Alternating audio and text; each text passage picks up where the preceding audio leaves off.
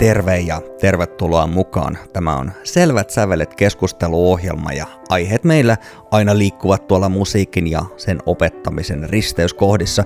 Minun nimeni on Mikko Kapanen ja tätä ohjelmaa tuottaa ja julkaisee Suomen musiikkioppilaitosten liitto. Tänään teemme pienen virtuaalisen vierailun Etelä-Savoon ja Saimaan rannalle Mikkeliin – Maria Ikonen on nyt toiminut Mikkelin musiikkiopiston rehtorin tehtävässä hiukan yli vuoden ajan ja ajattelimme, että olisi kiinnostavaa kuulla, että mitä sen aikana on tapahtunut, mitkä ovat olleet isoja aha-elämyksiä ja mikä on yllättänyt. No tosiaan on ollut vuoden töissä ja edelleen tulee sellaisia asioita aika paljon, että ne on ihan uusia. Eli vuoden kierto on jollain tavalla niin kuin hallussa tässä vaiheessa, mutta sitten tietysti on paljon asioita, jotka ei edes toistu vuosittain. Eli kuulisin, että, että tässä mennään vielä aika, aika pitkälle tulevaisuuteen ennen kuin alkaa olla semmoinen niin tietopankki hallussa, että, että on jo paljon, paljon näkemystä ja kokemusta. Mutta tota, hienoa on ollut se, että on saanut tosi paljon apua toisilta rehtoreilta. Että SMLn päivät totta kai, mutta sitten semmoinen niin kuin, äh, ihan arkinen yhteydenpito, että uskaltaa olla yhteydessä kokeneisiin rehtoreihin ja, ja, ja tota, kollegoihin ja apua saa kyllä aina, kun pyytää, koska kyllä ne keissit on sitten aina jollekin tullut jossain vaiheessa vastaan. Et no ehkä sitten semmoinen prosessien hitaus on, on ehkä hieman yllättänyt, että aikaisemmassa työssä niin kun tulokset näkyy nopeammin ja tavallaan niin pysty tekemään sellaisia nopeitakin, nopeitakin muutoksia ja päätöksiä, niin tässä, tässä niin paljon ulkoiset voimatkin vaikuttaa jotenkin tähän, tähän meidän, meidän työhön ja, ja niin kuin aikajänteet on tosi pitkiä, niin tavallaan pitää olla hirmu sitkeä ja jaksaa odottaa sitten. sitten. Ja samalla tähän liittyy myöskin semmoinen vastuu päätöksistä jotenkin, että, että minkä nyt päätät, niin voi vaikuttaa vielä kymmenien vuosien päästä ja hirmu moneen ihmiseen ja hirmu moneen tahoon, että, että tavallaan semmoinen niin kuin vastuullisuus on tässä jotenkin niin kuin konkretisoitunut hyvin tämän ekan vuoden aikana. Tuo on mielestäni mielenkiintoista ja tämä nousee usein esille, kun puhuit vähän niin tuollaisesta vertaistuen ajatuksesta siitä. Sehän on oppilaitoksessa niin kuin realismi, että opettajilla on toisensa ja tietenkin on totta kai koko työyhteisö on työyhteisö, mutta rehtori on sittenkin aika niin kuin sellainen, että ei ole ihan sellaista, että toki voi olla apulaisrehtoreja ja, ja, ja sitten on olemassa opettajia, jotka auttaa henkilökuntaa toimistossa ja muita ihmisiä, jotka pystyy paljon auttamaan, mutta sittenkin siinä rehtorin tehtävässä saattaa löytää itsensä niin kuin aika, aika lailla sellaisena niin kuin eh, yksinäisenä ihmisenä, ehkä just nimenomaan monien niiden vastuiden ja muiden kanssa, Mut, mutta sä koet, että sä oot kuitenkin niin kuin päässyt, päässyt tarpeeksi paljon sitten niin kuin tekemisiin myös muiden rehtoreiden kanssa. Joo, kyllä on. Et mä oon osallistunut aktiivisesti kaikenlaisiin tapahtumiin, mitä on järjestetty etänä tai ihan live-tapahtumina – mutta toikin on totta, mitä sä sanoit, että myös talon sisältä on löytynyt tosi paljon apua ja kannustusta, että kyllähän täällä on paljon henkilöstöä, jotka on ollut tässä talossa pitkään töissä, että kun tulin tänne töihin, niin ihan opettajista lähtien niin sain apua ja, ja tietysti toisista hallinto, hallintohenkilöistä sitten täällä ja, ja tälläkin tavalla, mutta toki on näitä tietosuoja-asioita ja muita sellaisia, että niitä ei sitten voi ihan kenen tahansa kanssa jutella, että kyllä, kyllä siihen se toisen, toisen rehtorin tuki voi olla äärimmäisen tärkeä, tai sitten sitten joku muu semmoinen taho, joka ei ole sit talon sisältä, että, että saa sitten apua ja mietintämyssyyn vähän lisää eväitä. Niin siinä on aika paljon sellaisia tehtäviä, että jos tulee musiikki taustalta ja, ja musiikki on niin kuin se sydämen asia, niin, niin, niin se valitettavasti ei pääse ihan pelkkää musiikkia, musiikin kanssa vaan olemaan tekemisessä, että siinä on aika, aika paljon kaikenlaista. Mutta puhutaan tuosta sun musiikkisuhteesta ja samalla sitten sun reitistä rehtoriksi. Mikä on se tarina, minkä kautta sä oot päättynyt tähän pisteeseen? No joo, tuossa sanoit aikaisemmin, että, että niin kun rehtorina joutuu tekemään paljon semmoista asiaa, jolla ei musiikin kanssa mitään tekemistä, niin kyllä toi on niin kuin jännä juttu, että, että kyllä se semmoinen niin kaipuu sinne musiikin tekemisen pariin edelleenkin kytee, ja sen takia mä nyt niin kuin viikonloppuisin yritänkin sitten esimerkiksi omien lasten kanssa harrastaa aktiivisesti musiikkia, käydään erilaisissa tapahtumissa soittamassa leireillä tai ihan kotona – kotona soitellaan. Et, et kun mulla itsellä tosiaan on ihan sieltä kouluun, kun menin, niin aloitin myöskin musiikkiharrastukseni semmoinen niin pohja sille aktiiviselle päivittäiselle musisoinnille ja myöhemmin sitten työelämässä opetusta ja muuta, niin tässä rehtorin työssä niin se on kyllä jäänyt vähemmälle. Mä aloitin siis äh, Huittisten musiikkiopistossa noin 10-vuotiaana, mutta sitä ennen mä olin jo Kokemäellä, kun menin kouluun, niin ehtinyt harrastaa sitten vähän muissa – muissa ympyröissä sitten musiikkia ja tota, soitin monipuolisesti klarinettia, pianoa, harmonikkaa, selloa, vähän sitä sun tätä ja monissa monissa eri kokoonpanoissa ja koin musiikki hirmu yhteisöllisyyden kautta tärkeänä, että just nämä erilaiset kokoonpanot oli mulle hirmu rakkaita. Ja sitten aloitin myöskin kapellimestariopinnot jo 15-vuotiaana siellä musiikkiopistossa. Se oli tosi kivaa. Ja oikeastaan sitten se vähän niin kuin sinetöi sitä ammatin valintaa, että sitten mä lähdin niin kuin opiskelemaan Jyväskylän yliopistoon musiikinopettajaksi ja sitten tein niitä kapellimestariopintoja siinä ohessa siellä Jyväskylässä. Ja tota, valmistuin sitten vuonna 2001 ja jäin vielä Jyväskylään pariksi vuodeksi töihin yliopistolle ja tein siinä sitten musiikinopettajan töitä alueella, eli sijaisuuksia noissa kouluissa, peruskouluissa ja, ja sitten myöskin musiikkiopistoissa. Ja tota, sitten 2003 muutin Rantasalmelle sinne musiikin opettajaksi peruskoulu ja lukioon. Samalla tein sitten kansalaisopistossa puhalin orkesterin johtamista, eli kapellimestaritöitä ja, ja, ja nuorisoteatterin musikaaleja johdin siellä. Ja tota, sitten vuonna 2011 vaihdoin sitten vapaan sivistystyön ja taiteen perusopetuksen yleisen oppimäärän puolelle siellä Rantasalmella, eli Järvisaimaan kansalaisopistoon. Eli jäi se koulun puoli niin kuin syrjään ja jatkoin sitten enemmän tämän, tämän TPOn puolella sit siellä. Ja edelleen jatkoin johtaa, johtaa sitten puhaliorkesteria ja musiikaaleja.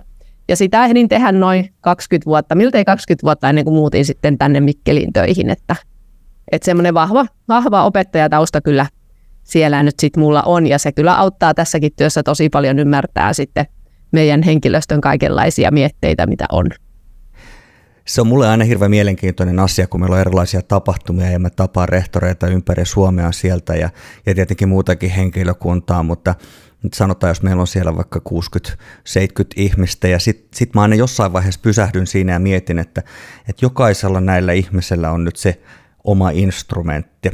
Ja sä mainitsit muutamia instrumentteja tuossa, mitä sä olit soittanut, ja sitten tietenkin tota, kapellimestarin hommia, orkesterijohtaja ja sellaista, mutta mikä, olisi, mikä on sun niin kun se, pääinstrumentti vai pystyykö valitsemaan vain yhtä? Se on helppo, se on nimenomaan se orkesteri, että mä oon niin profiloitunut siihen kapellimestarin työhön, että mä koen, että se orkesteri, se iso yhteisö on niin kuin ollut mun se pääinstrumentti. Mutta se, mitä mä nyt soitan sitten niin kuin esimerkiksi perheen kanssa, niin edelleen tulee soitettua klarinettia jonkun verran, ja nyt sitten kun mun poika soittaa käyrätorvea, niin on sitten opetellut tämmöisen uudenkin puhaltimen tässä, tässä viime vuosina. Minkälainen oppilaitos teillä on siellä Mikkelissä? Mennään vähän siihen. siihen. Tämä on itse asiassa nyt, mä tajusin tämän vasta, vasta tuossa, kun, kun mä olin jo sua kysynyt haastatteluun, että Mikkelin musiikkioppilaitos on itse asiassa ensimmäinen oppilaitos, mistä on toinen jo edustaja tässä podcastissa, koska Ilmo eläköityessään Ilmon, kanssa juteltiin sitten, tota noin, niin muisteltiin äh, musiikinopetuksen äh, menneisyyttä ja mistä on tultu ja sitä kaarta, mihin ollaan päädytty, mutta sä oot nyt ollut siis hänen jälkeensä siellä, niin minkä kokoinen oppilaitos ja minkä kaltainen? Onko siinä mitään erityispiirteitä? Joo, Ilmulle vaan terveisiä sinne linjojen päähän. Kiitokset kovasta urakoinnista Mikkelin musiikkiopiston eteen. Ja siinä tosiaan mä oon kuunnellut sen ilmohaastattelun, niin vähän tuleekin sitä historiaa jo meidän musiikkiopistosta esille. Mutta nykytila on siis semmoinen, että meillä on reilu 800 oppilasta ja niistä semmoinen 300 on muskarilaisia, eli että ollaan aika iso oppilaitos ja ollaan myöskin alueellisesti iso oppilaitos, että Mikkeli lisäksi meillä on tota, toimipisteitä Mäntyharju, Kangasniemi ja Juva, eli maantieteellisesti iso alue ja meillä on 40 täällä henkilöstöä, nyt on tänä vuonna vähän yli 40 ihmistä meillä töissä. Ja erityispiirteitä, no ainakin meillä on ihan hirveän hyvä yhteishenki niin henkilöstössä kuin sitten oppilaittenkin kesken, että me panostetaan sellaiseen yhdessä tekemiseen. Eikä pelkästään vaan meidän oppilaitoksen seinien sisäpuolella, vaan nyt yritetään semmoista alueellista yhteistyötä tosi paljon niin kuin tehdä toisten, toisten tahojen kanssa, koska tota, kyllä se täällä vähän täällä Etelä-Savossa tai ylipäänsä maaseudulla on tärkeää, että nähdään myöskin sitten toisista taloista oppilaita ja opettajia. Siinä on hirveän isoja eroja ja tämä nousee joka kerta esille. Meillä on aika iso maa maantieteellisesti ja Meillä on tosi paljon erilaisia kaupunkeja, paikkakuntia, haja-asutusalueita, isompia paikkakuntia, pienempiä paikkakuntia ja muita. Ja, ja se, mikä on tietysti ehkä just tuollaisen teidän kokoisen paikkakunnan niin kun yksi asia on se, että, että se säteilee vähän enemmän niin kuin ympärille ja niille, niihin, niihin maakuntiin, mitkä on siinä ympärillä, kun sitten taas isommassa kaupungissa saattaa olla useampi oppilaitos tai muuta, niin silloin puhutaan paljon pienemmistä alueista siinä on monta käytännön asiaa ihan vaan jo pelkästään sillä, että millä ne oppilaat pääsee paikalle ja, ja tä, tä, tä, tällaisia asioita, mutta tota noin, niin teillä toimii siis tällainen niin kuin sen alueen, a, a, alueen kanssa, sanoin, että teillä on mu- muutamia, muutamia eri niin kuin paikkoja, missä, missä te toimitte, niin mihin asiaan siinä pitää erityisesti kiinnittää huomiota sellaisessa? Ehkä pitää kiinnittää huomioon siihen, että, että tota, järjestää tapahtumia myöskin sit sinne, sinne pienempiin kuntiin – että kaikki ei aina tapahdu tässä Mikkelissä. Ja tota, sitten pitää tietenkin miettiä näitä kulkemisia, että, että kimppakyytejä ja muita, että, että saadaan mahdollisimman paljon sitten myöskin, myöskin nuoret kulkemaan sit paikakuntien välillä. välillä että tota, ja semmoista joustavuutta se vaatii varmaan niin opettajilta kuin perheiltäkin se kulkeminen. Ja sitten joskus tietenkin voidaan etäyhteyksiäkin hyödyntää, jos semmoinen tilanne tulee vastaan, että siihen tietysti korona-aikana saatiin hyvää oppia, että miten sellainen opetus toimii. Se on ihan totta. Sä mainitsit tuossa jo aikaisemmin, kun sä puhuit tuosta sun taustasta tuon kansalaisopistokentän ja sulla on taustaa sieltä ja se on tietenkin yksi tärkeä osa tätä meidän suomalaista musiikkikoulutus niin kuin kenttää kokonaisuudessaan, että siellä on paljon, paljon toimintaa ja tietysti erityisesti sit myös just aikuisille ja, ja, ja muutenkin, niin siitä on nyt paljon puhetta ja, ja, ja niin kuin tämän, tämän nykyisen politiikan kannalta. Miten sä näet tuon tilanteen ää, ja sen tulevaisuuden? Minkälaisia ajatuksia tämä herättää sussa? No joo, kansalaisopistot on kyllä nyt tosi pahassa pulassa, että en voi pitää, mitenkään pitää tätä kehitystä hyvänä hyvänä. Mm, Rantasalmella tosiaan opetin kansalaisopistossa ja kansalaisopisto on siellä se taho, joka tarjoaa niin kuin lapsille, nuorille ja aikuisille sen pitkäjänteisen mahdollisuuden harrastaa esimerkiksi vaikka taiteen perusopetusta. Et tota, mä oon aina tiennyt, että kansalaisopistot on myöskin tosi laadukkaita ja, ja pystyy tarjoamaan opetusta niin kuin maantieteellisesti hyvin – hyvin laajalla alueella ja niin kuin tavallaan se oppilaitosmuoto ei ole mun mielestä niin kuin merkittävä siinä, että millaista se opetus oppilaitoksessa on. Eli, eli niin kuin se opetuksen laatu tulee juurikin siitä, että siellä on, on ne hyvät ö, työlleen omistautuneet opettajat, motivoituneet opettajat toimii hyvin johdon ja henkilöstön tavallaan se yhteispeli ja silloin se välittyy sinne sinne ihan loppukäyttäjään eli oppilaaseen saakka. Että, että just niin kuin täällä Mikkelissäkin, niin meillä on niin kuin ihan, ihan huippuhyvät opettajat ja, ja hyvä henki ja samoin kansalaisopistossa on niin kuin aivan, aivan yhtä huippuhyvää toimintaa, että tota, ö, toivottavasti, toivottavasti tähän keksitään keinoja. Yksi keino on tietysti tämä yhteistyö, että esimerkiksi täällä Mikkelissä niin me TPO-oppilaitokset tehdään vahvaa yhteistyötä, mutta sitten me tehdään myöskin vahvaa yhteistyötä vapaan sivistystyön oppilaitosten kanssa. Että tavallaan sillä yhteistyöllä pystyttäisiin turvaamaan ne kulttuuri- ja sivistyksen palvelut sitten meidän kuntalaisille, vaikka resurssit tiukkenee. Mm. Mennään vähän takaisin tuonne nyt niin kuin suurin piirtein samoille, samoille alueille, mistä me, mistä me aloitettiin, ja me puhuttiin tästä sun ensimmäisen vuoden opeista ja toisaalta siitä, että kuinka paljon kaikkea koko ajan tulee uutta lisää, mikä on tietysti myös hyvin normaalia, niin mikä, on, mikä olisi ollut sellainen vinkki, mikä, tai mikä oli vinkki, joka, jonka sait tai, tai olisi toivonut saava silloin ennen kuin oot aloittanut? Mikä on niin kuin rehtorin, musiikkiopiston rehtorin, erilaisen oppilaitoksen rehtorin tehtävässä sellainen niin kuin avainasia, en tiedä onko y- yhtä sellaista, mutta, mutta sellainen, mikä niin kuin, millä pääsee hyvään alkuun, tai mikä on sellainen, mikä niin kuin, että, että jotain vähän niin kuin naksahtaa, että okei, no nyt, nyt mä tajuan, että, että, että, että mikä on niin kuin oleellista ja mikä on tärkeää. mitä, mitä on niin kuin sellaista, mitä sä antaisit niin neuvoa sellaisille ihmisille, joka on ehkä niin kuin aloittamassa tai pohtii, että pitäisikö tehdä ne opinnot ja saada se pätevyys, että voisi vois toimia myös rehtorina? Joo, tosiaan mullakin on pohjalla ne opetushallinnon opinnot, ja kyllähän siinä tavallaan tulee jo semmoista niin kuin teoriataustaa ja, ja vähän niin kuin alkaa ymmärtää sitä tehtävän vastuullisuutta, mutta kyllä se näin on, että työntekijänsä opettaa, että sitten lopulta vasta kun on siinä työelämässä ja alkaa tehdä niitä hommia, niin silloin ne asiat konkretisoituu ja jää paremmin mieleen, että ne ei ole vaan niiden opintojen tasolla. Että tavallaan jos nyt menisi uudestaan opetushallinnon opintojen pa- pariin, niin varmaan niin kuin ne, ne opinnotkin sitten jotenkin niin hahmottuisi ihan eri tavalla, koska on niitä käytännön esimerkkejä, johon niitä voi sitten jo peilata.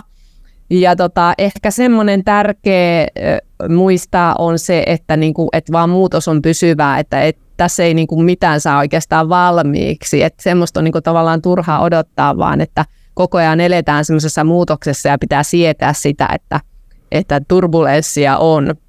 Hyvä neuvo on ollut, tänne on kuullut moniltakin eri, eri opettajilta ja rehtoreilta, että tavallaan niin kuin jos on sellainen tilanne, että, että tulee tunne, että pitää ratkaista joku asia tosi, tosi, tosi nopeasti, että on vähän niin kuin kriisi päällä, niin silloin pitää painaa jarrua ja ruveta miettimään vähän tarkemmin, että, että jos mahdollista jopa nukkua yön yli, jos ei ole niin kiire tilanne, koska yleensä silloin sitten tavallaan aivot tilttaa ja, ja on, on semmoinen niin kriisi ja hätä päällä, että että semmoisissa niin tilanteissa ehkä se semmoinen hetken miettiminen ja pysähtyminen on, on hyvää.